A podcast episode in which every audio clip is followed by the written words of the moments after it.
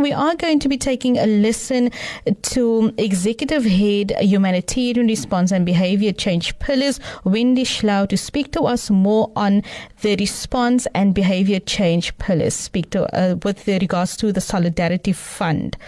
Take a listen to this. Ke go boditse motho wa ka gore re tlo bolela le solidarity fund. Eh mo mogaleng mo ke na le head of humanitarian response and behavior change eh e le go yena Wendy Tlou. Re tlo boledišana le yena ka don't be a mampara behavioral change campaign. So dira bonnete ba gore o sekebe wa ya felo. Eh Wendy dumela hle Hello, how are you? I'm fine thanks and how are you I'm well, thank you. Trying not to be a mampara and uh, behaving properly. Amen, amen. So Wendy, tell us about this campaign. Um, basically, the campaign is um, aimed at um, reminding South Africans, all of us, um, that the virus is still around us.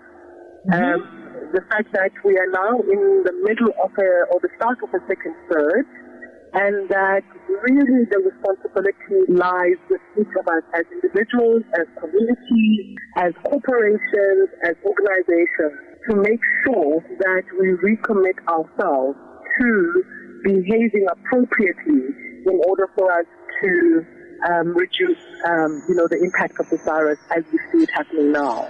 And it's really aimed at um, the festive season.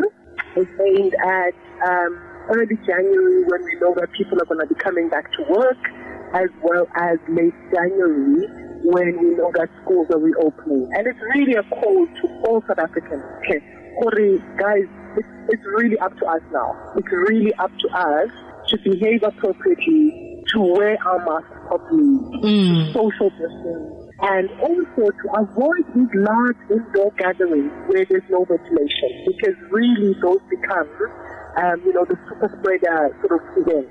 And we really need to look after ourselves. And uh, essentially the best gift that we can give ourselves now as we go into the season is looking after each other and following the, the, the basic behaviors for us to to survive and to live with this virus until a vaccine is, is available for South Africans.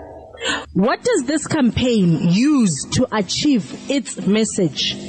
Um, well, we're using a number of things where we are all over media across all channels, and I'm talking to your um, listeners, and I'm hoping that they will spread the message. You know, so we are across, um, you know, television, across radio, um, community radio, on digital and social media. We have activations in communities as I speak to you, where we're engaging one-on-one, obviously in a safe way that is social distance, with community members to get them to understand why it is so important for us to adhere to these behaviors. But what we hope to do really is through platforms like community radio stations to say that let us spread the message. Let us, through our own network, spread the message. Let us all be part of this rallying cry. Let us all do our contribution and spread this message. When we do see Mampara behavior, when people are not wearing their mask properly, let us remind people how important it is for them to adhere to this behavior. Why has the Solidarity Fund chosen this approach, the approach that you're using now? Because we wanted to use an approach that looks very different to the current messaging that is out there, which is really quite functional messages. We wanted to use humor in the campaign. We wanted work that is going to be engaging, that is going to get traction, but also we wanted to use South, South Africanism, um, words like Mampara, words like knowledge, so that we can actually identify these behaviors through those words and be able to empower people and give them confidence call out those behaviors. Um, so that ultimately, um, you know, all of us are adhering to these behaviors. So we wanted to use humor, we wanted to use South African language, very plain language, and we wanted to be breakthrough in all the clutter that we see um, when it comes to um, um, around coronavirus. Okay, as I was listening to you, I heard you emphasizing on wearing a mask properly, and you said it properly. Why are you putting an emphasis on that?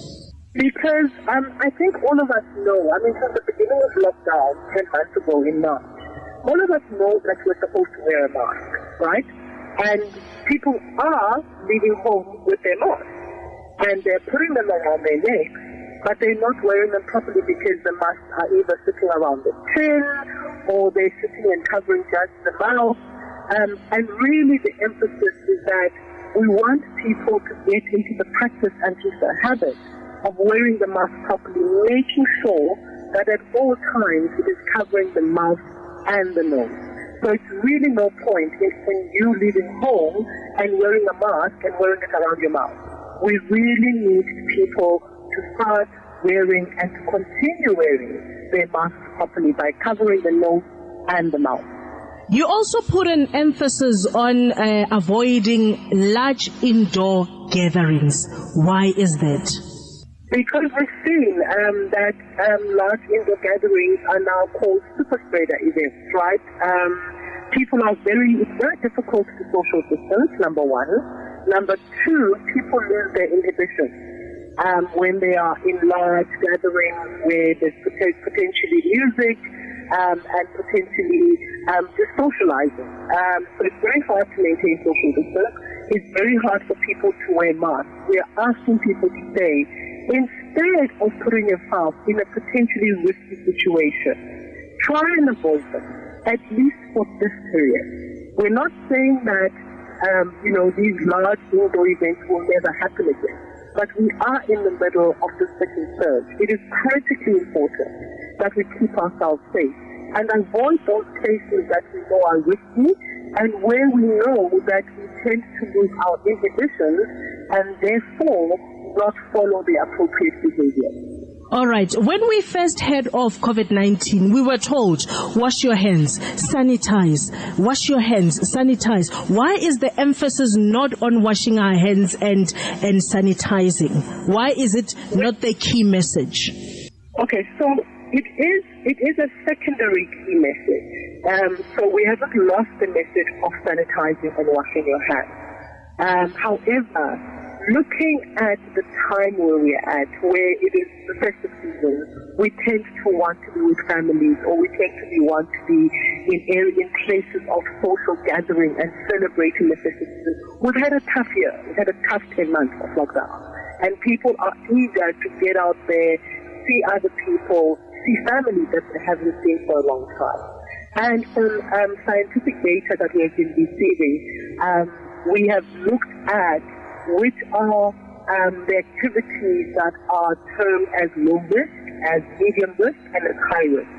And our campaign really is trying to um, caution people and get them to recommit to these appropriate behaviors, particularly for the high risk situation. Um, so hand washing, um, hand sanitization is critically important. It is still a key message of the campaign. However, we know where the high risks are. We know that they are in nightclubs. We know that they are in social gatherings where um, they're indoor and there's little ventilation.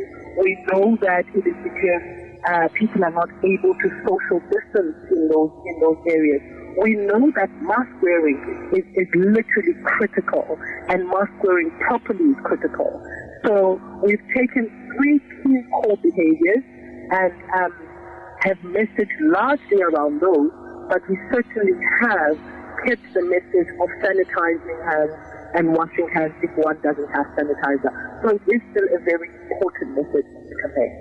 All right. Uh, tell us, Wendy, why is Solidarity Fund focusing on a behavior change campaign? Well, um, we were set up really as, um, uh, you know, an, an NPO that is um, additive to um, the national effort when it comes to the health response, when it comes to humanitarian efforts around um, food relief and gender-based violence interventions. But the third pillar of the Solidarity Fund has been about behavior change. And we believe that it is important for us as the fund to be responsive to the national response when it comes to how South Africans um, get correct information there is awareness about, but also there is effort to um, trigger behavior change amongst the population. So it is part of our mandate as the fund, but also it's, it's a sense of national duty and country duty on our part to make sure that with the resources that we have, we do dedicate some of them um, to making sure that South Africans also play their part in being responsible citizens when it comes to how we behave in and around this virus. All right. Thank you very much for giving us your time, Wendy. Lastly, where do we follow you on social media uh, to follow the campaign? Um, so there's the Solidarity Fund, RSA, I think that's on Twitter. Um, there's the hashtag Unity in Action. Um, and we really would like everyone to look out uh, for the Solidarity Fund. There's only one Solidarity Fund in South Africa. Um, and the website is solidarityfund.co.za. All right. Thank you very much, Wendy. Have a great one. Thank you. All right, uh, Mutuaka ke yena head of humanitarian response and behavior change uh, e le go yena Wendy Tlou be re boledišana le yena ka campaign ya don't be a mampara Well, you were listening to the voice of Executive Head Humanitarian Response and Behavior Change Pillars, Wendy Tlou, speaking to us about the Solidarity Fund. Don't be a mampara. The voice of the Cape, 91.3 FM stereo.